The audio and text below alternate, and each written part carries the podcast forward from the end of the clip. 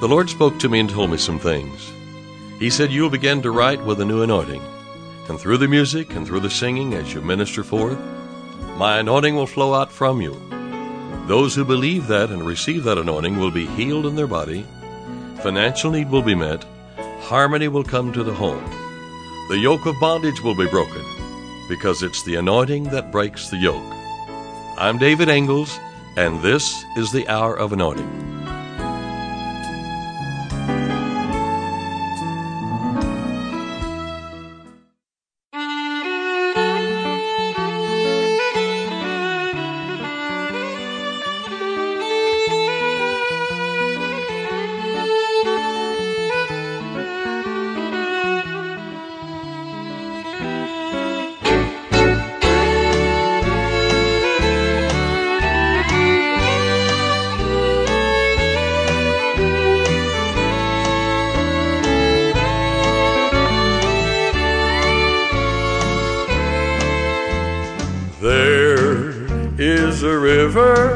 That is filled with God's love, coming from the throne above. And whosoever wants may come, freely drink and be filled with his precious love. Come be filled precious love. Taste and see the Lord is good. Your sins are all remitted. You've been bought with Jesus' blood. Come be filled with his precious love. Jesus died at Calvary to redeem every man, to remove the curse of sin. His blood was the price he paid to buy back the world, that the world reconciled to him. Filled with his precious love. Taste and see the Lord is good. Your sins are all remitted. You've been bought with Jesus' blood. Come be filled with his precious love.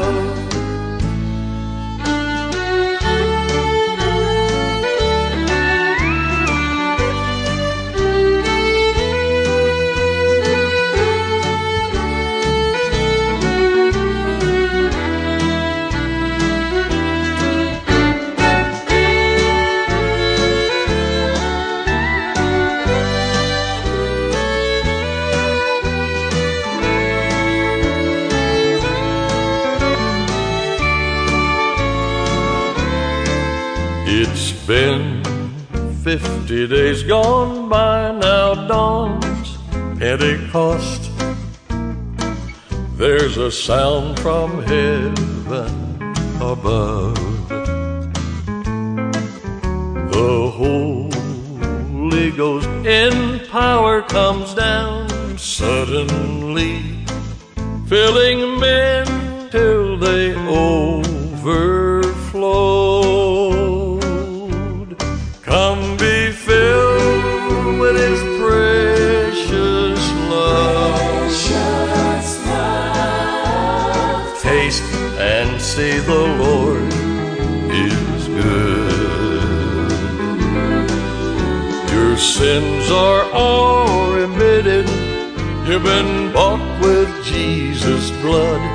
Come be filled with his precious love.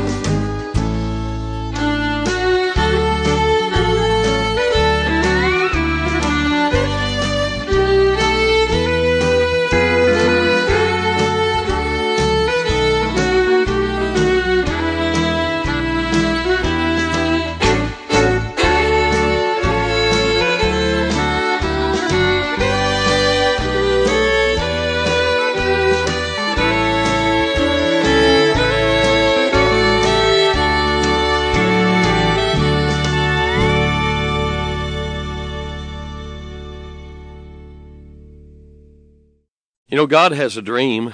In the beginning, God created the heaven and the earth, and that was God's dream, that he would have a place and some space, but mainly that he would have somebody to fellowship with and to worship and to be with him and to walk with him, talk with him.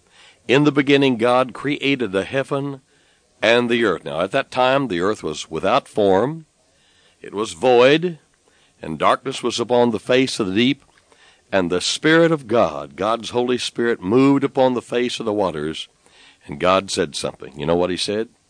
He said, "Light be." You know, that's in the Rotherham translation in just that way. I just had it in my spirit that, in fact, I'd heard somebody speak that one time. Just they had expressed it in that way.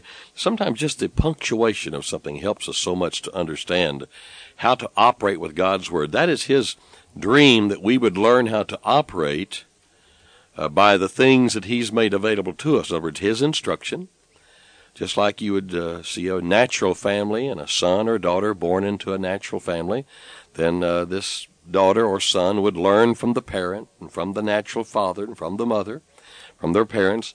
They would learn how to function in life and how to win in life, and education plays a part, and certainly respect and consideration one for another, and all those things that you could think of in the natural to begin teaching a very small infant. You know, you begin at that point, and then the war is on. You know, you're teaching the way to go, and that little war is going on, and the infant is learning how to manipulate you. You know. And you're trying to teach them, and you can see what God's job is with us. We're trying to manipulate him, and he's trying to teach us. But God has a dream, and God wanted man. In fact, he said, God said, "Light be." Now, does that give you any hint today of how to operate with God's Word? When you know what God's Word has to say, you could say, "Healing, come." You could say, "Satan, flee. Go in the name of Jesus." So, in other words, just make the address and then give the command. And God said, "Light be," and light was. And God saw the light, that it was good, and God divided the light from the darkness, and God called the light day, and the darkness he called night, and the evening and the morning were the first day. See, things happen when God speaks, and God's given us a tremendous ability, and God has given us dominion.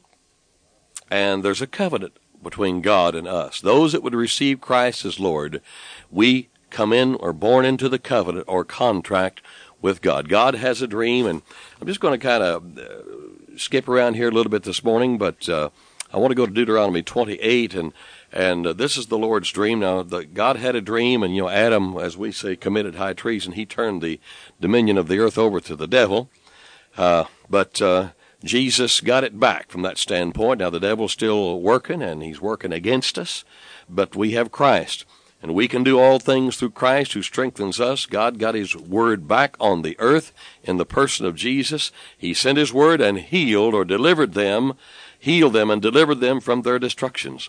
And we find out that God's promise and his provision, and we see historical things certainly happening as we read the Bible. But all of this gives us an insight into God's dream, and that dream is that men and women, boys and girls, would receive Jesus as Lord and receive eternal life, that God could continue to make progress in his dream, that he might have a people to fellowship with. Of course, we're on earth now. We can fellowship right now. And I don't know what it's going to be like in heaven. In fact, the Bible says it hasn't entered into the heart of man, or he hasn't even imagined what heaven is really like and couldn't. So it's more wonderful than what I can think up, and I can think of some wonderful things. But God has a dream, and we're a part of that dream. And a part of that dream has to do with us obeying him in some few words here, along with others. "And it shall come to pass," Deuteronomy 28, "if thou shalt hearken diligently unto the voice of the Lord thy God, to observe and to do all his commandments which I command thee this day, the Lord thy God will set thee on high above all nations of the earth. And all these blessings shall come on thee and overtake thee, if thou shalt hearken unto the voice of the Lord thy God."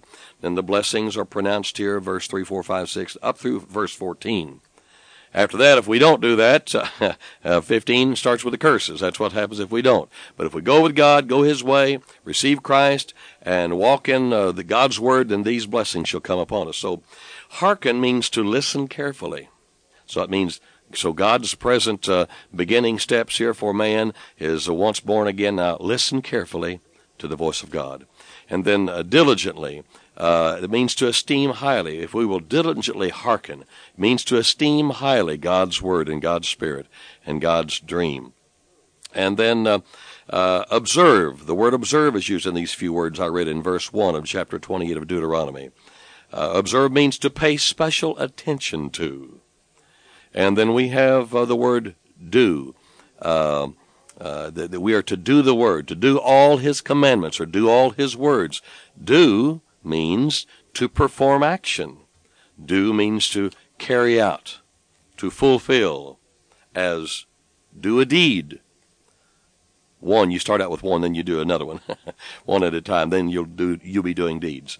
So it shall come to pass, all these blessings, verses 3, 4, 5, 6, 7, 8, 9, 10, 11, 12, 13, 14, all will come upon us, overtake us, if we will listen carefully to God, esteem highly his word and his presence, to pay special attention to him, and then to perform action, to do the commands and the will of God. I'm not talking about the 10 Commandments. I'm talking about all the commands that are in God's word, that it shall come to pass if thou shalt hearken diligently, listen carefully unto the voice of the Lord thy God, to observe. That means to pay attention or special attention to all his words, which I give or speak to you or command you this day.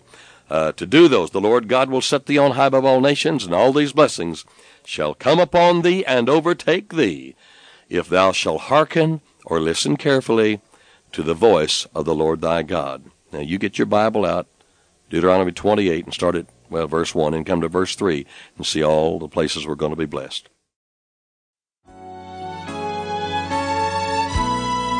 You've been listening to The Hour of Anointing. To order David Ingles products, including music CDs and downloads, soundtracks, and songbooks, call us toll-free at 1-877-34-RADIO, or visit us online at diministries.org. And while you're there, check out audio archives of past programs, including today's broadcast. Our mailing address is David Ingles Ministries, P.O. Box 1924, Tulsa, Oklahoma, 74101. When writing, please include an offering for radio time along with the call letters of this station. Tune in weekdays at this same time for the Hour of Anointing with David Ingles. Free in the name of Jesus.